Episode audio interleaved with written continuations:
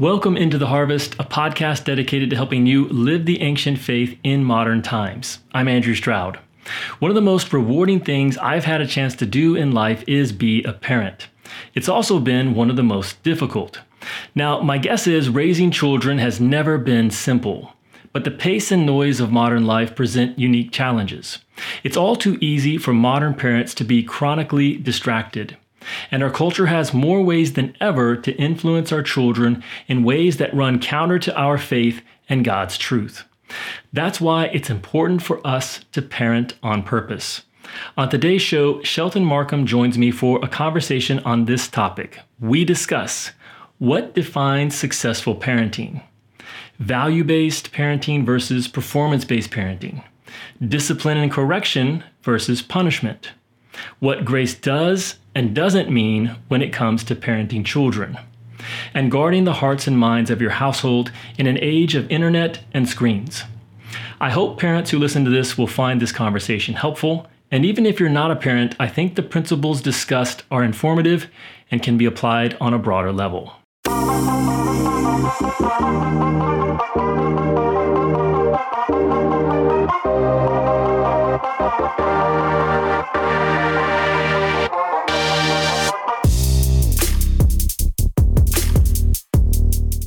Shelton, welcome back to the podcast. We're yeah. going to have a conversation today around parenting on purpose. Yeah, easy. Yeah, no no big deal. Easy parenting's a breeze. Yeah. yeah, so we're gonna we're gonna give a disclaimer here at the outset. Uh, yeah. Uh, but before we talk about where we're at in in our parenting, because we're at different stages, I wanted to share a story that I heard many years ago as a young parent. I, I think we I think our first two children had been born, but they were probably both under the age of five. And the man who was discipling me, who was himself in his early fifties asked me a, I think, rhetorical question. He mm-hmm. said, uh, Do you know when you're ready to be a parent? And as someone in his mid 20s with young children, I didn't know the answer to that because I didn't feel like I was ready. I hadn't I hadn't arrived at that point yet. So I said, "No, I don't." And he said, "You know, when you're in your late 40s or early 50s and your youngest child graduates and, and moves out of the house, you think to yourself, you know, if we were to have a kid right now, and start from scratch, I have a pretty good idea of, of what I would want to do through all the stages. Mm-hmm. And yet, God sets it up biologically so that that's right around the time where you're no longer able to have physical children. Mm-hmm. And the lesson from that was that, you know, parenting is one of the great challenges of life, and none of us truly feel ready, especially when we're getting started or when our, our children are. Uh, in the house. Mm-hmm. So we are not coming at this conversation as experts or as people who have it all figured out. But um, we are on the journey and we may be a little further down the road than some of mm-hmm. our, our listeners. So we wanted to share um, some of what we've learned along the way and hopefully, even in this conversation, learn from one another. Yeah, I'm, I'm, i actually have hesitated over the years from preaching on parenting or talking too much about it. A because I'm like I'm still very much in the middle of it. So my oldest is 15 years old. I have three. I've got a 12 year old. She's about to be a teenager, and um, and then my my youngest is eight. And um, so we're right in the middle of it. So uh, for years I have felt like what. Mm I I want to learn from others that have gone before me about parenting so much and have been in that mode. And and so I don't want to come across at all as hey I'm an expert in this follow follow us. But I am a learner in this. And and pastorally as I have spent time with people and their families and I've been in um, with worked with teenagers for for um, over 15 years and have just been I've, I've been in it a lot there are some core convictions that that I've developed around uh, around parenting, and I'm not always successful at them, but I, I feel the led by the Lord to say, hey. Um, the, these matter when it comes to parenting, and probably uh, you let out saying we're, we're calling the conversation uh, parenting on purpose or with purpose, and um, that's probably the the chief core conviction um, because yeah, when they hand you your first child, that sense of of responsibility and fear of right. oh my gosh, I am in charge of this life, and that that never mm. really goes away. Mm. But we get in this busyness of life, and we get going, and and and so often life can be about just reacting to the day to day stuff that is happening.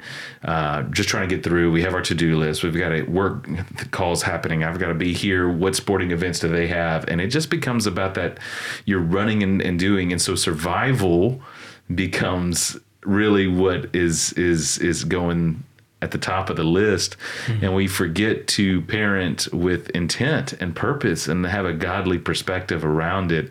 And i think one of my core convictions that uh, my wife and i continue to try to come back to and she has taught me so much in this realm is is parenting with purpose. Of if, if we actually believe these things and what is it that that we would call that we think god would call success in parenting right and, right. And let's parent towards that. Hmm. Uh, and I think that's a that's a big, hefty question of what is what is successful parenting for for believers, right?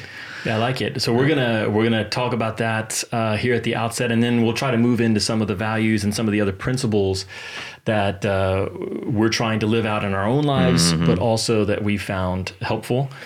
Uh, just to give full disclosure to folks, um, Cindy and I have four children, mm-hmm. and two of them are already out of the house, married, and starting their own families. And we, we, our two youngest still live with us here at the house. So our kids' ages are 27, uh, 24, 21, and then we have a 16 year old who is uh, a junior in high school. So that's kind of where we're at uh, in the process. And, you know, parenting has been one of the most uh, rewarding experiences Absolutely. that I've had a chance to experience. It's also been one of the most stretching and stressful. Um, nothing has kept me up. Nothing's been the cause of more late nights mm. and, uh, you know, you know, prayer sessions with Cindy and I uh, than our children. So you know, like you said, we're we're still in it ourselves. We're still learning, uh, but there are some things that that we have discovered along the way that mm-hmm. that we want to share. You know, if you think about what is it that guides our parenting, mm-hmm. um, I think for most of us, it's what we've experienced in our own mm-hmm. histories, in our own mm-hmm. family histories, and you know that that can be good, but oftentimes there is a lot in there that that is not healthy and mm-hmm. is not rooted in the gospel and mm-hmm. in scriptures, and yet it's almost um, it's almost un- unconscious that we we we parent by instinct mm-hmm. versus parenting on purpose. Yeah, and so I like that. Some of what we have to do is is like you said, take a step back, like Amy suggested. T- let's take a step back. Let's figure out what what do we see in scriptures. What are the principles and the values that that we want to parent out of, and um, let's do that. Yeah. Yeah, one of the, one of the runties I was, was talking today. I was telling somebody that I respect a whole lot that I was coming to. Uh, he's a wonderful father, godly man, and and saying, "Hey, I'm coming to record this podcast. What are what are uh, you know what was it that he he aims at in parenting his teenagers and um, and I liked what he said. He said I, I he longs that they would have identity in Christ, that they would know their identity, um, and that that they would have discernment uh, and I, I loved those two answers. Um, identity being um, not rooted in other activities. You're not an athlete. You're not a student. Those are things that you do. They might be a part of, but those things kind of change. But what is your core identity that will never change? Um, and and I think our world is coming after this idea of identity. We we you know what is your a lot of times right now I think the mantra is around what is your sexual identity or your gender identity or what are those things. And so if we think about our, our kids of saying, hey, our world is trying to shape their sense of self.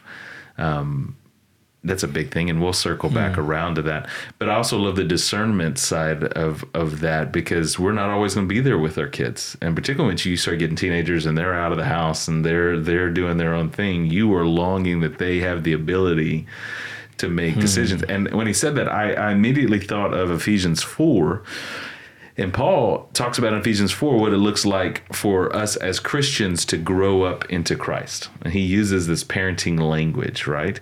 So this is starting in, in verse 14 of Ephesians 4. He says, um, Then we will no longer be infants tossed back and forth by waves, and blown here and there by every wind of teaching, and by the cunning and craftiness of people and their deceitful scheming. Instead, speaking the truth in love, we will grow up to become in every respect the mature body of him who is the head that is in Christ that is Christ. And so you can see identity and discernment in that right? He says the, the goal here is we're going to speak truth as Christ defines that in love to one another. And when we do that, he says, uh, when truth is guiding mm-hmm. in the church, but I think this is true in parenting, and I, we know that because Paul will later talk about in marriage and parenting and in the work world. Mm-hmm. Um, and so we're speaking the truth in love. And then what happens then is that our identity is that we grow up in Christ right? We know who we are in Christ, and we have the discernment not to be tossed back and forth by the the cunning teaching of the world and what's happening there. And I, and I, I think if we're going to start and ask, hey, what is success? What is it that I long for for my kids? I mean, we have lots of little successes. I want them to be functioning, healthy adults. Mm. I'd love for them if they have the joy to be parents and be married and to have careers. That those those are great. But but but if they have all of that but don't have Christ, my heart is going to be broken, right? Mm. And so I think what I long for above all else is that um, that first principle, the first kingdom seeking desire is that they would know who they are in Christ. They would find their identity in Him. Mm. And then flowing out of that, they would understand truth well enough to be able to discern for themselves the path of Christ to, to take as they as they walk in the Holy Spirit and involved in His church and those things. I think that's I think that's how we uh, w- w- approach success in parenting. You know, we have lots of other little things that are valuable to us uh, as parents, us being uh, my wife Amy and I.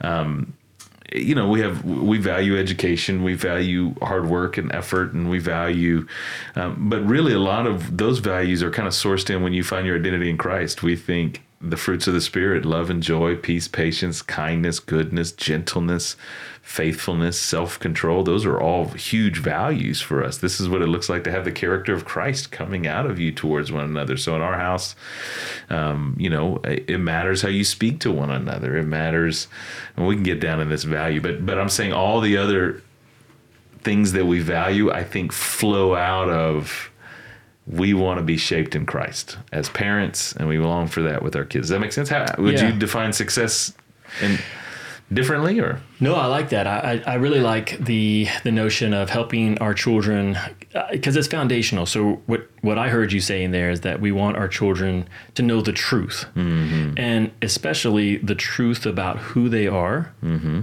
and the truth about what's important, mm-hmm. what, what's most important in life, the values that we see in Scripture, and that that we that we gain from developing um, a gospel centered mindset mm-hmm. and value system. So, um, and then you know there are other things that that are important, but but those are built on that foundation yeah. of, of having those two things, knowing the truth about those two things.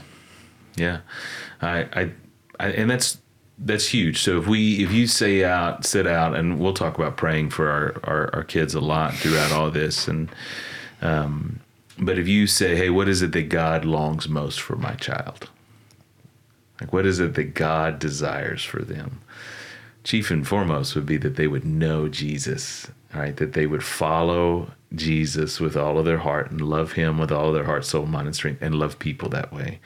So how should I have any other greater desire for my kid than mm-hmm. what God desires, their creator has mm-hmm. for them. And actually, if you think about, hey, our kids are on loan anyways, they belong to Him, right? Like, yes, they were made in my wife's belly and she gave birth to them, but who made them? Who spoke them into being? Who knit them together in her? They, they belong to the Lord. And so we're stewards of this life that God has given to us that that we it belongs to him. And so then as the master, he gets to determine what is it the greatest desire there. That's not even mine to set, right? If mm-hmm. I'm if I'm a healthy steward, is what are God's goals for my child? Okay, then I need to be after those. I need to be running. And that's such a mindset shift, all right? A, a different um, and, I, and I think that's what I mean by parenting on purpose. When when we think about that versus, um, you know, what other goals could there be? That they'd be a good athlete, that mm-hmm. they they you know I like sports just like anyone, and I, I love to play sports and played them all my life. But that's a that's a tiny thing in the kingdom of God, right? You know what I mean? Like, uh, what other goals would they, did they be great students? That they would uh, I don't know be successful financially, or you know what the goals, worldly goals? Right. Well, I think I, I think that most Christian Christian parents, if they said, "Hey, one of your top goals should be that your children would be clear on their identity and that they would live out kingdom values would, would be an agreement on that. And yet it seems like we often lose our way as parents. And those other things that that aren't perhaps as as important but maybe they're just more accessible. Maybe they're more, uh, you know, front of mind for us as we go through our daily lives. So I know one thing that we were messaging about before we started recording is the idea of value-based parenting versus performance-based yeah. parenting. Yeah. So you've already touched on that a little bit, but maybe not devil's advocate, but maybe help us understand, you know, what the difference is, or maybe some examples of performance based parenting and how that can actually short circuit value based parenting? Yeah, a lot. And I, I, first of all, I think it goes to we have to be honest with ourselves about what are our values. And I think this is a core discipleship principle mm-hmm. at its core for children or whomever. When when we are being discipled, right? Uh, God is making us new in the attitude of our minds. All right, He's renewing our minds and thinking, and I think at the core of that, He's reshaping what what our values are. Right, but what often happens, and we all do this, we give, we know what the biblical answers ought to be. Right, I ought to value God. I ought to value the church. I ought to value discipleship. Mm. I ought to value having the courage to sit down and actually ask if I do an audit of my time, if I right. do an audit of my thinking, if mm I do an audit of my of my emotions, if I do an audit of of my finances, and I just gave that audit mm to somebody else and asked them uh, based off of how they spend their time, their finances, their thinking, their emotions. What do you think is most valuable to them? What would that stranger, just by looking at our lives, come up with with the answer?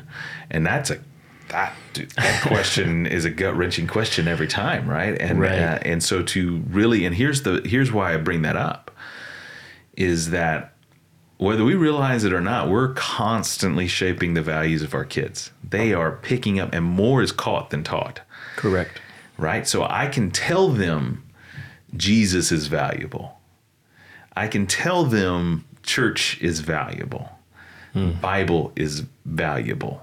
It's the most valuable thing. There's you seek it first.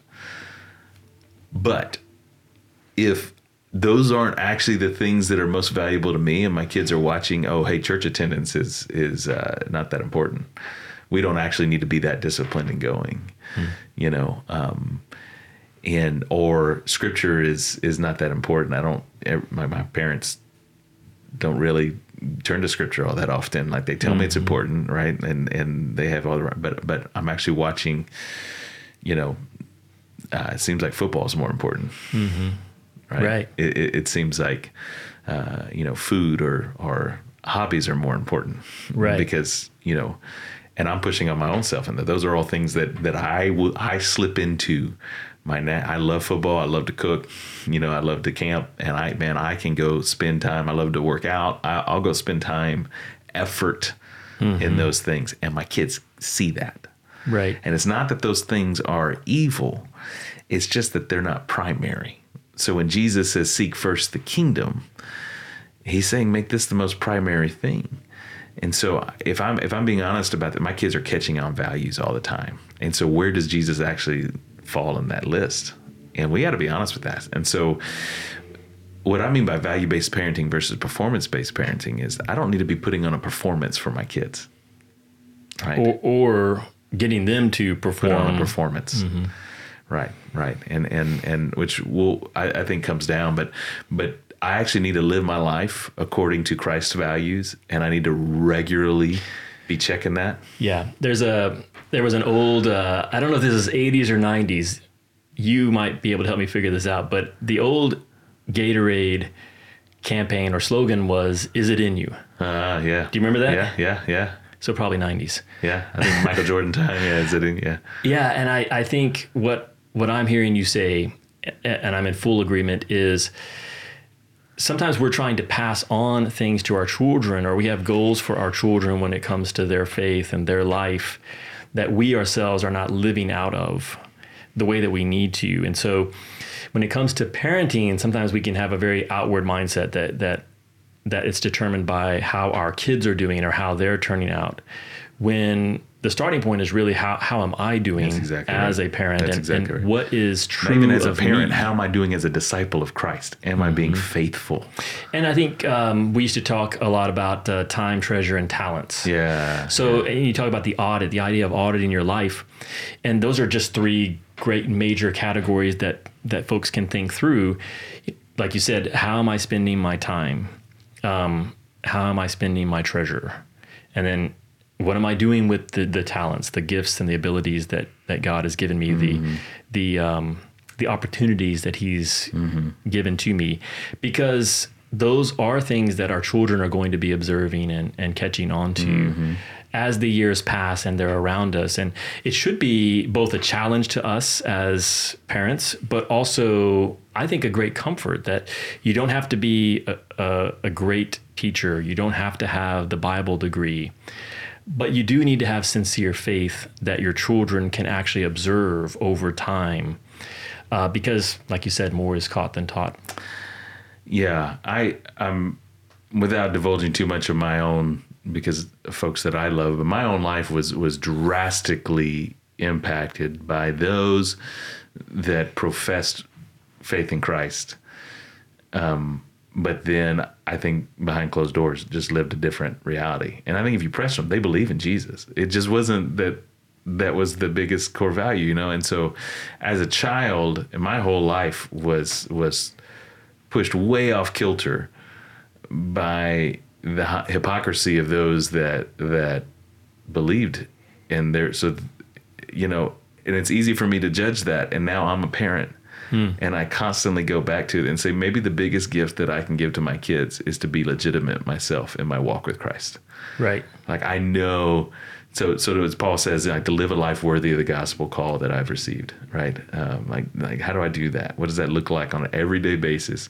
And I think that then bleeds down into to lots of other things. That if if I then am I am in not in a performance way, but I am seeking to be loved by Christ and to love Him. And He says, Hey, if you love me, you'll obey my commands. So then His commands become important to me, His word becomes important. That gospel orientation that I'm a broken man constantly in need of the grace of Christ to reshape me. If that's how I see myself, then gospel parenting is that shapes how I see my kids and this gets down into what I'm oh what what our goal of parenting is is if I'm value based, if I value the gospel and not just performance, then I I want to parent their hearts more than I want to parent their behaviors. And so if I'm just parenting behaviors, right, then then I'm just doing behavior modifications. And kids are, are smart enough to know if mm I if I say mean mm-hmm. things, right, I get punished. Right. So I will stop saying mean things. But Jesus says it's out of the overflow of the heart that the mouth speaks. Right. Right. And so I've I've just put a tape over their mouth, but I've done nothing to get down into the heart hmm. of why are they thinking the mean things about their sister or about this this person on your team or the the you know person at school. So let's get down into that area of where your heart is, or um, you can lose your kid's heart pretty quickly i think if if if they're acting out like crazy. You don't mm-hmm. like those behaviors. You talk to them about it. They share some big hurts with you and you don't step down into that hurt with them. Instead you're saying yeah yeah yeah but you got to stop doing these actions. Right? And yeah. so what did you just tell them you value most? Right. How they appear to everybody else out but what their actual heart is you you know. Right and i think also just communicating that that they as a person are not as important to you. Yeah. That as much as you know how how they're performing. Yeah. Both not only to you but but to the world itself. And I, I think I think this gets this starts very early, very early. Uh, our granddaughter is with us, and she's uh, about 20 months old, and um, she's uh, you know, having children, you definitely see that um, you, you you see the reality of sin. Mm-hmm. you know, very very very early on In the little ones, yeah. in the little ones. Um, and so, at any rate, she was throwing a fit because she wanted something, and what she wanted wasn't bad, but she wasn't getting it fast enough, and so she just she's kind of going through a phase right now where the the impulse is to melt down for sure. and have a fit, and yet you know she's not able to speak in full sentences, but she's able to communicate with words Yeah.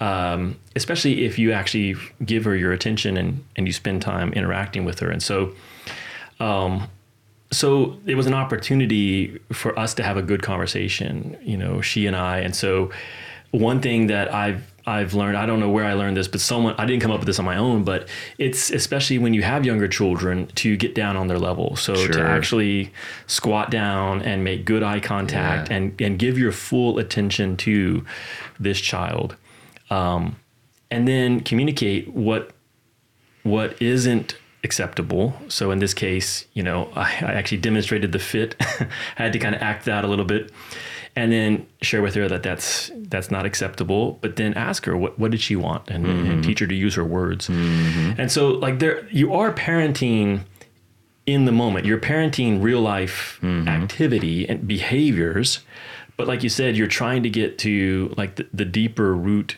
issue that's happening. You know, what's what's driving those behaviors. And you could frame it in a in a discipline correction versus punishment.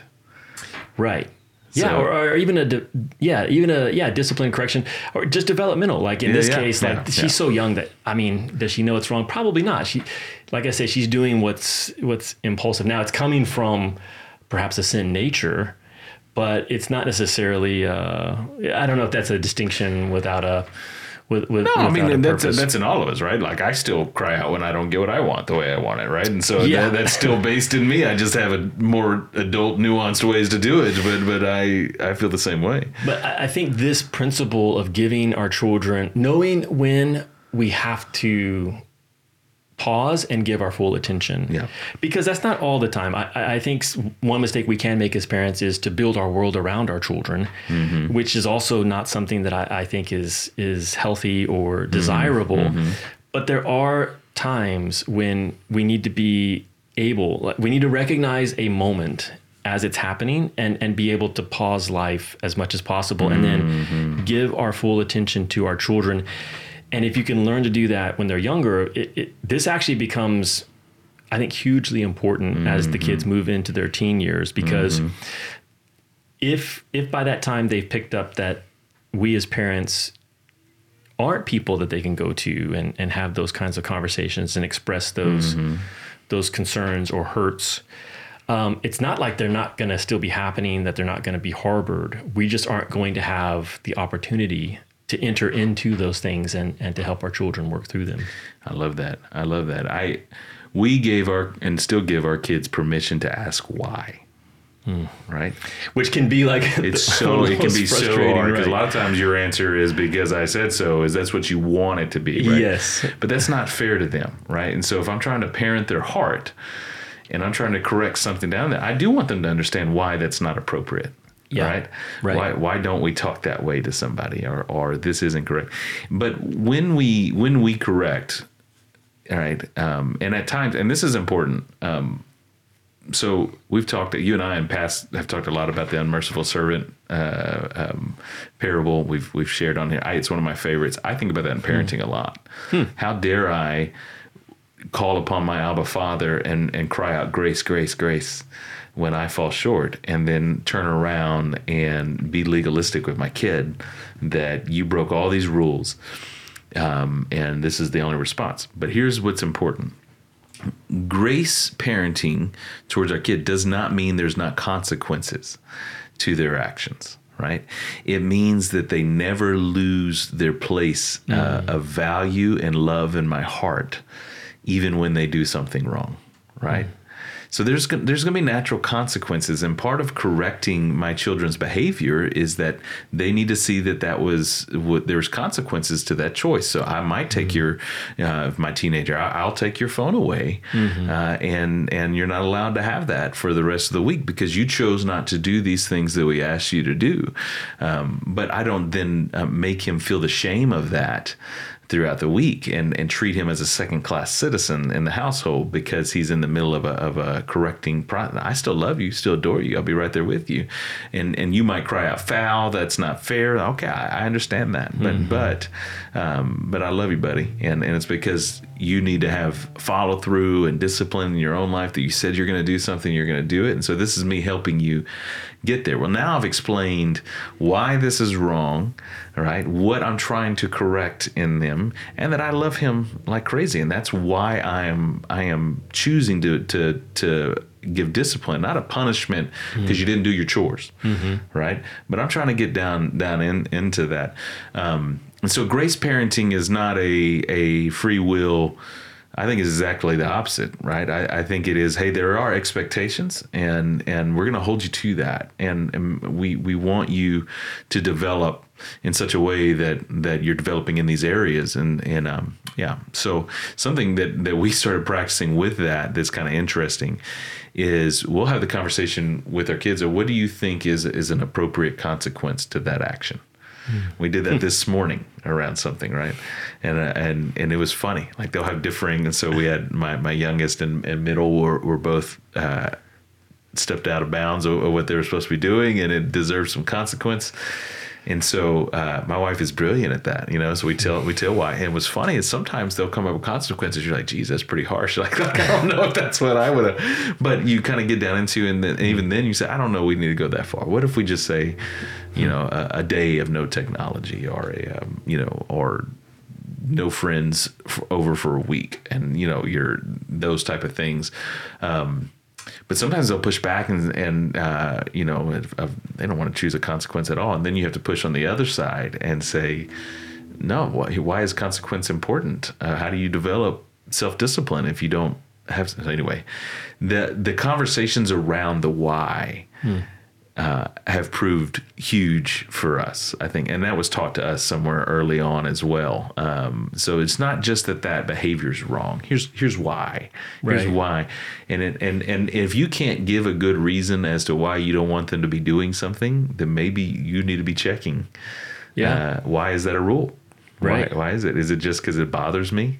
Right. Um, is it? Is it? You know. Uh, so it, it, it's a good it's a good principle to kind of to, to think around um, and what what parenting is.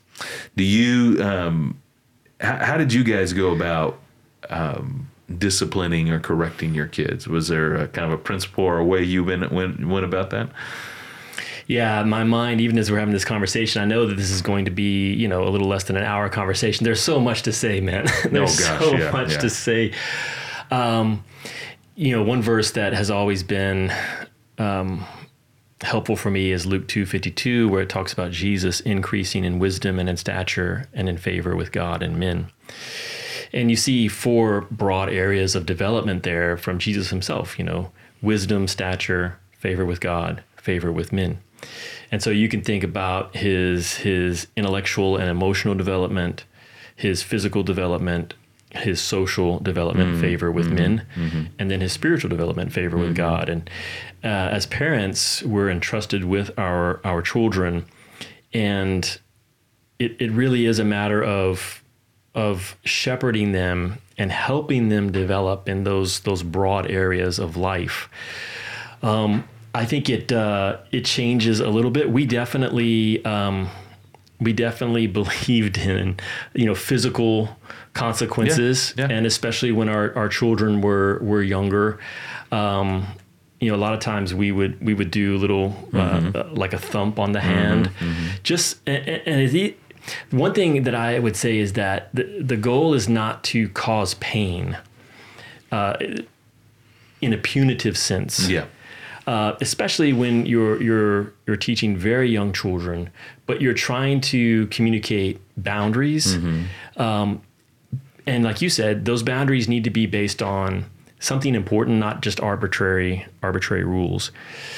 But um, yeah, for us, we we we did try to establish boundaries for our children at very young ages. I think we often underestimate how smart our kids are. You know, even by the time they're able to walk and communicate, if they can walk and communicate, they're very intelligent.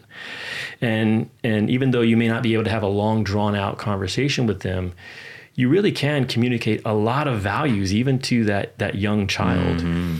In fact, um, one thing that I believe and that I've I've tried to encourage parents of young children, I would say parents, you know, from from birth until the age of maybe six or 7 mm-hmm. so those early years, that you're you're trying to instill two, I would say, primary um, capacities within your children, and one is just self control. Mm-hmm.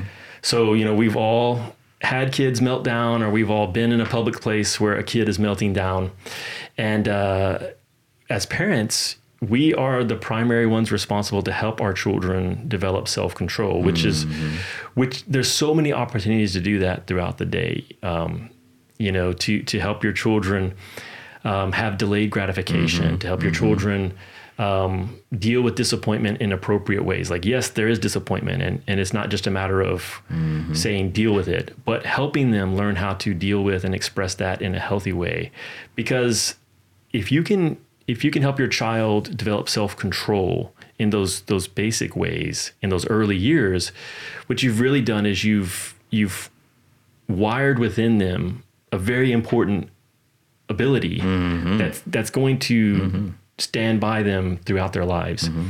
But the second thing that I would say in those early years is consideration for others. Um, being able to to consider and think through how this behavior is affecting someone else, either a, a child their own age, if they're playing with other kids, or how it's affecting uh, another member of the family.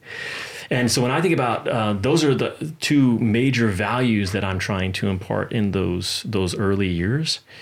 Um, and there's there's so many opportunities to try to to engage in that. And so rather than just trying to um, let the kids run wild or trying to micromanage every little thing. Mm-hmm. I'm just trying to pay attention to is this is there an issue of self-control that's that's needing to be addressed? Is there an issue of not considering others and and you know being very self-centered and selfish in my behavior? Um, and so um, I do think that that's really important. I would encourage parents who are listening who do have young children to to not have the mindset that your kids are too young to learn those things. In fact, I think if you try to start instilling those things after the age of six, it's it's actually very difficult. Mm, I think a mm-hmm. lot gets wired into our kids. Start young before the age of four. Start young, yeah, absolutely. But but if let's say you've come to faith later, mm-hmm. or you're just starting to think about it, I, I I think you can. One of one of my favorite things to do because I do it frequently is to apologize to my kids. Yeah and I think that's huge. Yes, uh, because I by no means am um, perfect, and my mom modeled this and and would come and say, "Hey, I'm sorry for reacting right. that way," and and I've carried that down into parenting. Um, because I think it's that's it's and it, and I think it's it's okay to come back and and hey, I know we've done it this way in the past. We're not going to do it that way anymore, mm-hmm. um, and we're going to make this correction. Here's why. Um, I want to shift gears a little bit. Well, let me, if I can. Okay, go ahead. Because I think you had asked something along the lines of, um, you know, uh, disciplining or. Yeah, yeah, yeah. I, I, do think that the bottom line, I, I, will say that as we got older and as we had more kids, um, the amount of discipline that we did that involved physical right, uh, punishment right. decreased dramatically. Uh, yeah. Uh, dramatically, and and I don't think that it needs to be. I don't think it needs to be a major part of of correction. Mm. Um, but like you said earlier, what does need to be part of parenting is um, instituting consequences. Yes. And helping our children, because that's really what helps our kids find boundaries. you know, if there's no consequence, it's really hard for an immature human to, sure. to find the boundaries and to learn the values. Well, and and you need we we need follow through This is one of the biggest Right. things my wife taught me. Consistency and You know, follow if you because I used to I would do yeah consistency and follow through is gigantic Yes. and it was one of the biggest way things that my wife who's a, who's a school teacher and a lot of this stuff comes mm. naturally to her she's just gifted in it I, I'm bad it's my own self discipline uh, one of the areas of the Lord if I'm being confessional has had to work on me a lot in life is about follow through in my own things of, of what I commit to myself to do or need to do those things and so when my oldest was young I'd hear myself saying if you do that again here's the Right. consequence look and then he would do it Yes. and I wouldn't follow through on the consequence. Right. And my wife had to confront me in that. And it's like, you're not helping him by doing that. right. He is learning that there are no boundaries when when you say that, that he can keep on pushing or that. like this is one of my um, this is this is one of the things that I've observed. You know, the, if you count as a parent, if you Yeah. you know yeah. Yeah. one, Yeah. two, Yeah. all you're doing is you're you're simply training your your child that the boundary is after three or Yeah, whatever it yeah, is. yeah, yeah, and then of course, if you don't follow through after three, there is no boundary. So you can draw that line wherever you want it. It can just be um, I'm I've told you to do this, you haven't done it, therefore there's a consequence. Or you can you can do the counting thing. But either way, like what your child is going to learn is is there a boundary? They're going to test that. Yeah, and and if there is, where is it? Yeah. And then they're kids. They're gonna they're gonna go to the boundary. They're gonna go, and sometimes they're, They're gonna, gonna miss test it. Yeah. And then you know you may they may actually get the punishment. But Yeah. Kids are actually very smart. So They are. I will. I'll say one more thing around discipline. Yes. I think so. Um, uh, my dad, growing up, had a had a terrible temper. yep, Right. yep, And so I grew up in a household with that. Love my dad. If you happen to watch and love you, but uh, that comes naturally to me. But I made this commitment that I would not, and and I don't, you know, that's Mm. in a lot of us. I, I do not discipline my kids out of anger. If Right. if my chief emotion still is anger and temper over Mm-hmm. something they've done, right? And the older they get, the harder it's harder this becomes because sometimes the things that they're doing, I know they know better, right? And so Mm-hmm. I've purposely told you not to do this. You've now done the very Right. thing I told Right. you not to do. We agreed you're not going to do. And so I find myself wrestling with this. But I realize that if I if Mm-hmm. I if the, if I give the consequences to that in that moment out of anger, Yes. right, I'm gonna probably sin. So in your anger, do not sin, and I will probably do that. And so I've had to learn to. I'm just gonna step back. I'm gonna Yes. pray about this. I'm gonna give it to the Lord, and then I'm gonna step back in. And We're gonna have this conse- consequences conversation, but I want to do it clear headed.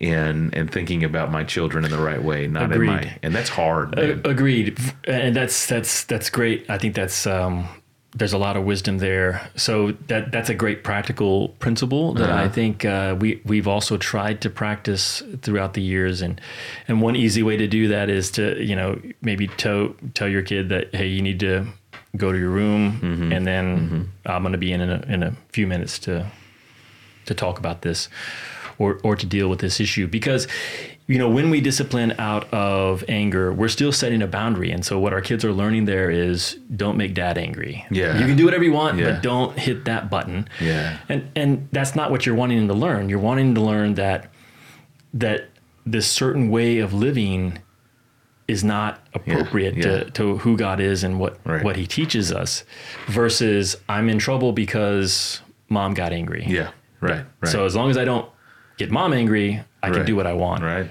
Right. But I know you were wanting to shift gears, so um, I do, I know, because we're getting on time, and I think this is one of the biggest important Mm-hmm. issues um, in parenting in in today's age. Okay.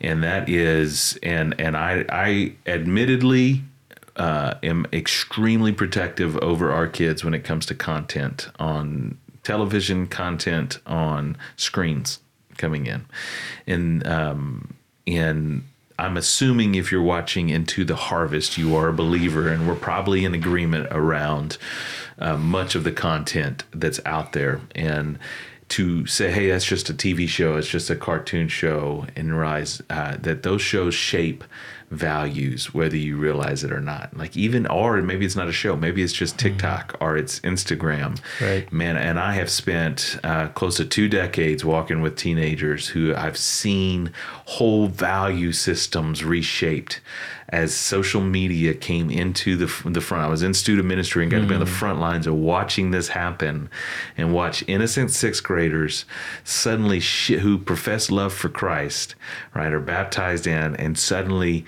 their whole worldview is shifted purely off of the content and influence that they're getting, right? So we're now almost, you know, we're well over a decade into the whole social media experiment and there's so mm-hmm. much out there on that. As a parent when when i got there and now it's on t it's obviously on there you know when we were kids my parents were very guarded from like you don't need to watch you know Showtime movies or HBO movies or something like that.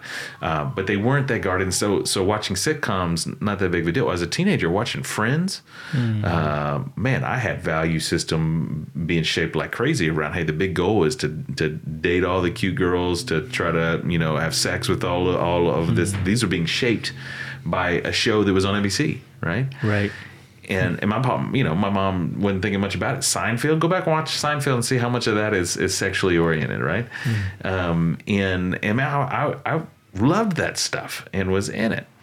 Okay, so I think about that with my kids, and you can turn on a cartoon these days and see there's adult level innuendos oh, yeah. all throughout here. Right.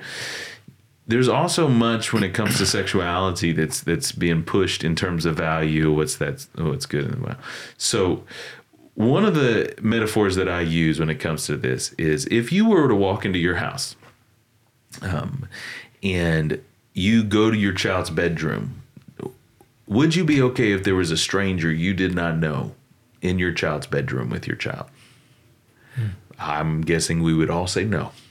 Right. Right. We would all be like, how did that this person get into my house? I have no clue who they are.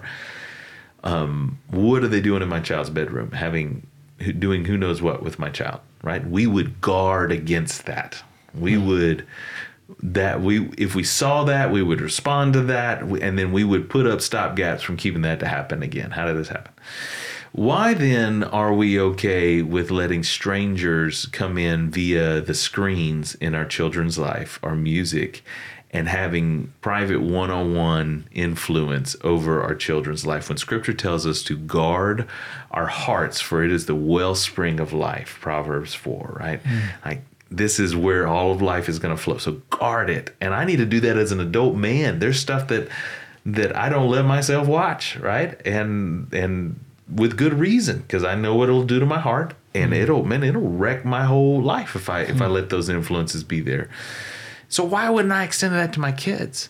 And so I th- I would encourage. Uh, we do certain things like um, they, they don't get a cell phone until until a teenager. They don't. My oldest teenager has no social media and he's not allowed on that. And and we have parental controls on their phone that is pretty pretty strict, right? So they each get a very limited amount of hours. Here, the, I can control via iPhone and the family uh, screen time um, what apps they are allowed. They can't download apps outside of me knowing it.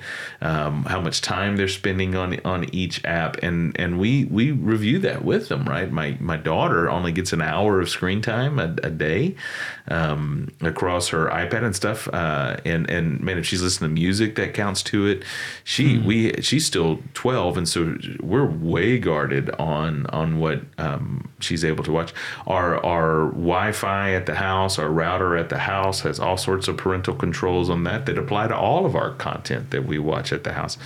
Um, what we do in terms of of our own time that we spend on media is is really low. So we do things like, hey, during the weekday, TV doesn't come on. We don't watch any kind of shows during the weekdays. It's on mm-hmm. weekends, and then we have um, certain amount of time.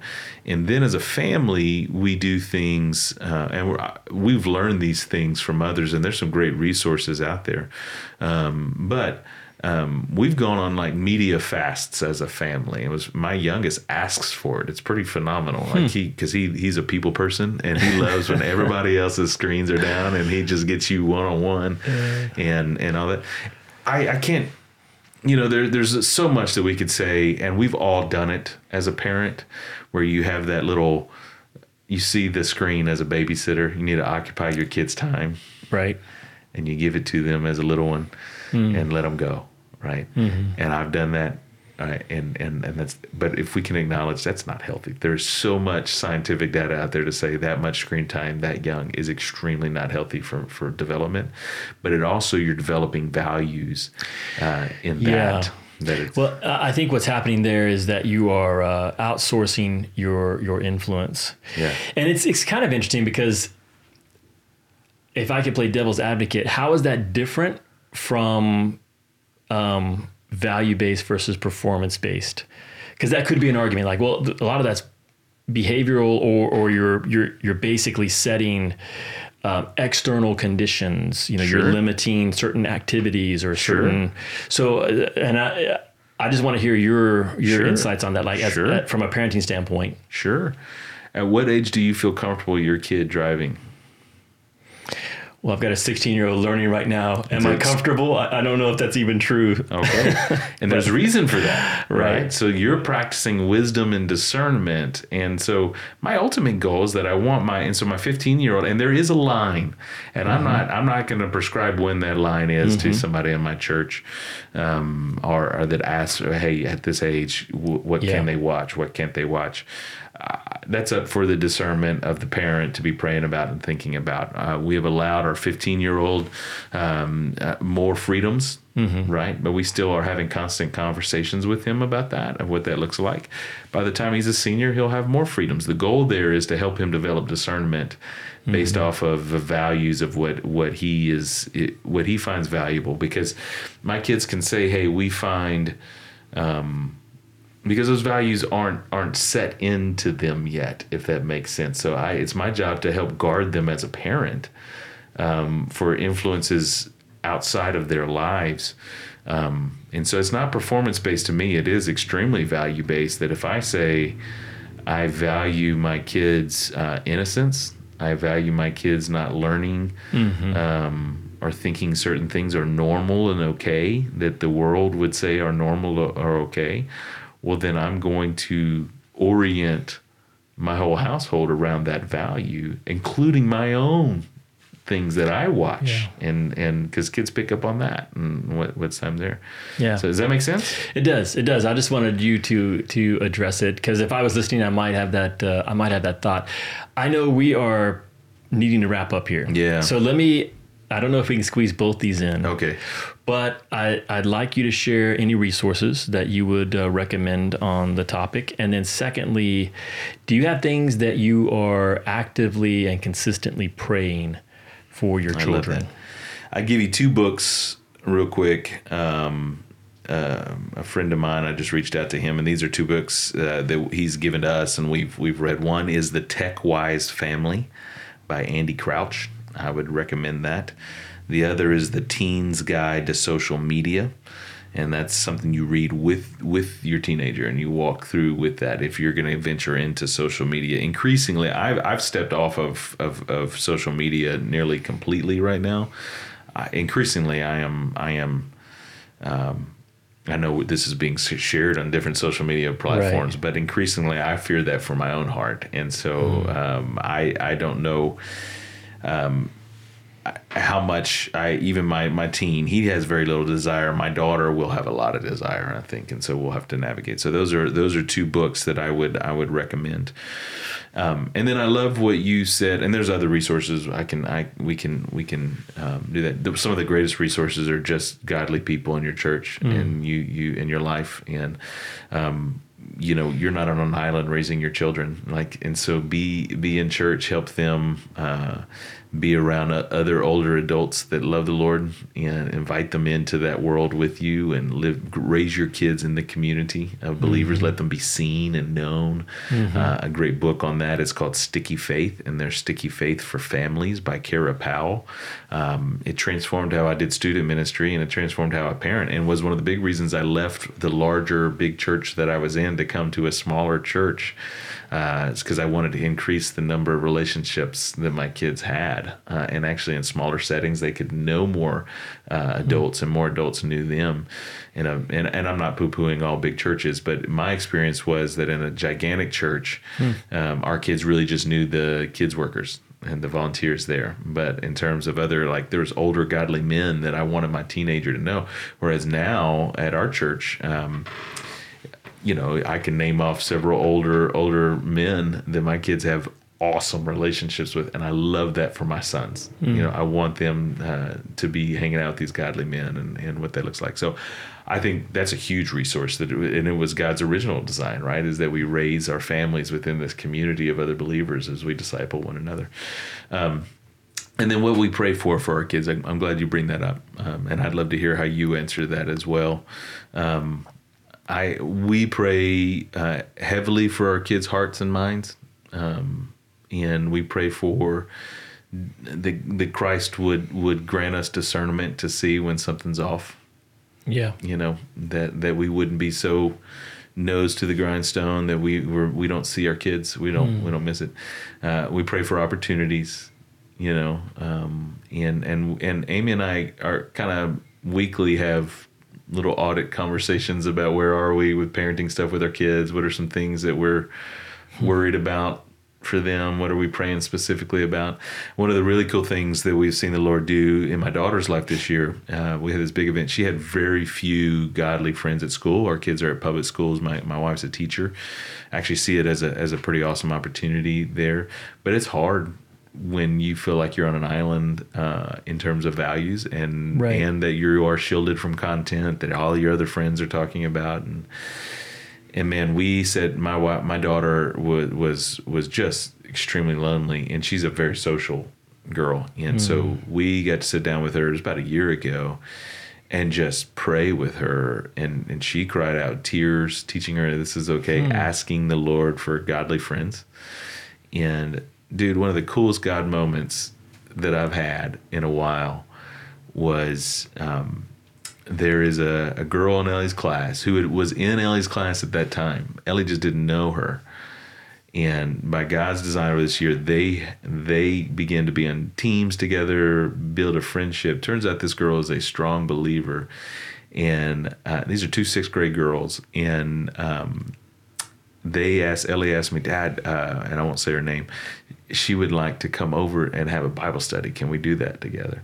This is a public school friend, and Right. to go from feeling like there's nobody, Yeah. and so I sat with these two girls, and we just we were walking through some basic Bible study stuff, and and they were at our house in my office. They're at the house, and we're sitting down, hmm. and this other little girl says, "I've been praying for a godly friend," hmm. and dude, my daughter, like after that that whole at left, like to be able to walk through her. Do you remember when we cried out to God and He answered this? And um, so yeah, and she she's just thrilled to death on you know and and so excited about that. And there's God has provided more than just that one friend this whole year. So that's little things. I think we're actually praying the same thing for my son right now. He's at he's at a high school here in town, and we're praying for godly friends. He has great friends in our youth group at a church, but they all go to different high schools Yeah. and he feels pretty lonely in, in his faith at school.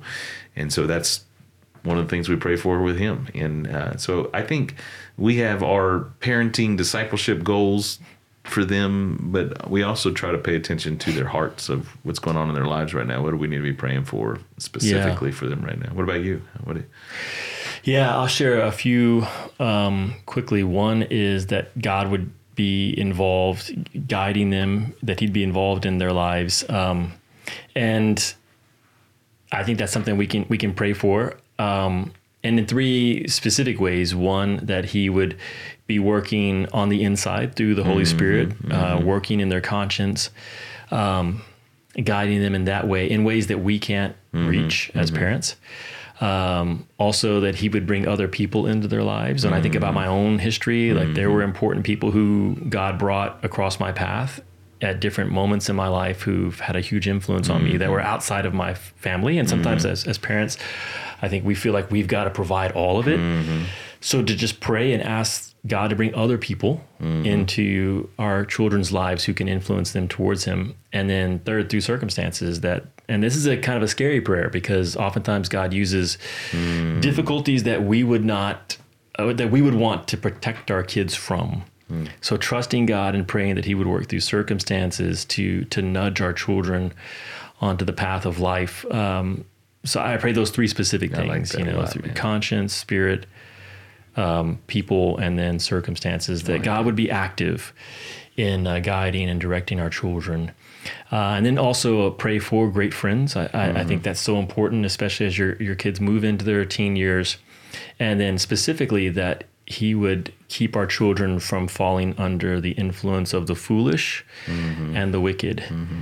Because I do think there's a difference. I think sometimes our kids are just influenced by the foolish, but you know that can be life altering if if mm-hmm. you're and it, it sort of comes out of the lord's prayer where lead us not into temptation. So just adapting that a little bit for our children and praying that you know we're not going to be with our children 24 7 and so just praying but but god will be. So praying that he will keep them from falling under the influence of mm. the foolish and the wicked. So well, man, I, we will have to do a part two, I think, on parenting because there's so much that I, I, think is is helpful, and um, I I know that all of our listeners are not parents, Mm-hmm. but um, for those of you who are, we hope that uh, this conversation was encouraging and helpful. Um, we will post some some links to different resources that uh, Shelton mentioned, maybe even a few others that that Yeah. might come to mind, but. Brother, thanks for uh, coming on again, Yeah, and uh, we'll do it again soon. My pleasure. Thanks, man. Thank you.